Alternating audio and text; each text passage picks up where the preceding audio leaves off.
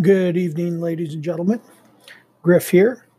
And tonight's post will be a follow up to the Ooblets incident post of three nights ago.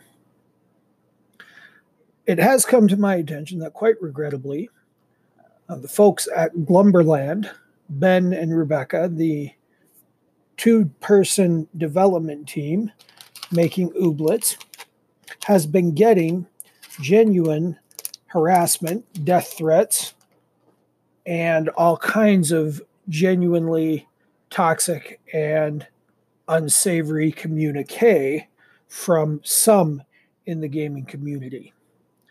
I shouldn't have to say this, but because we live in this day and age, I will. I condemn such behavior absolutely, unequivocally, without reservation, and without qualification there are bad people out there. Unfortunately, I think that those bad actors, few in number though they may be, aren't really doing us any favors, aren't doing the rest of us any favors in the sense that they are helping Ben and Rebecca and Epic CEO Tim Sweeney to obscure the truth. The truth is that Glumberland promised Ooblets on a platform that they cannot deliver on. And they cannot deliver on Steam as they promised because they signed an exclusivity deal with Epic. And that deal was, in the end, all about the money. I don't accuse people of selling out lightly, particularly if the people in question are a small operation.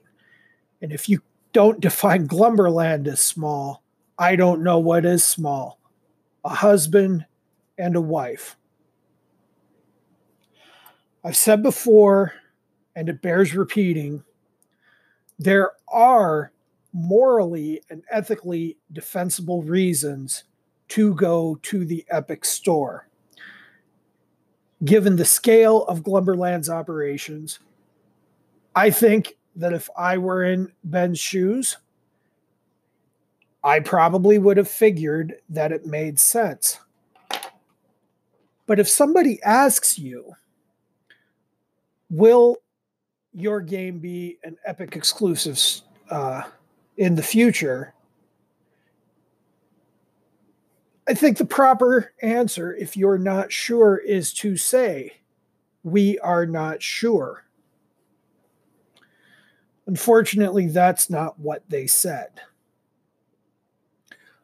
I'm not about the racial epithets. I'm not about anti Semitism or any of that ugliness uh, gender or race does not play into this.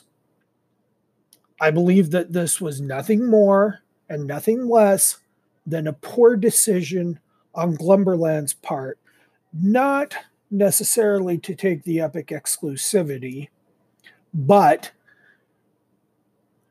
really, they could not have handled it any worse.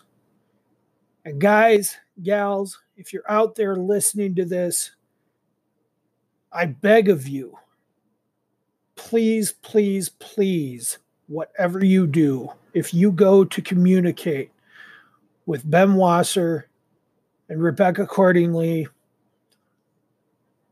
please be civil. Air your grievances rationally. Leave the politics and leave the grievance mongering out of it. Nobody is doing anybody any favors with the fake news and the genuine toxic behavior because I promise you that is what they will latch on to.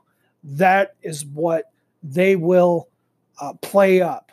They will cherry pick and they will make uh, the collective uh, the collective of gamers, they will make us look as bad as they possibly can so that they can justify their sellout.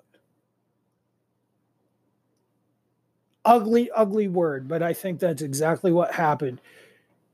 Folks, keep your nose clean, and I will talk to you next time.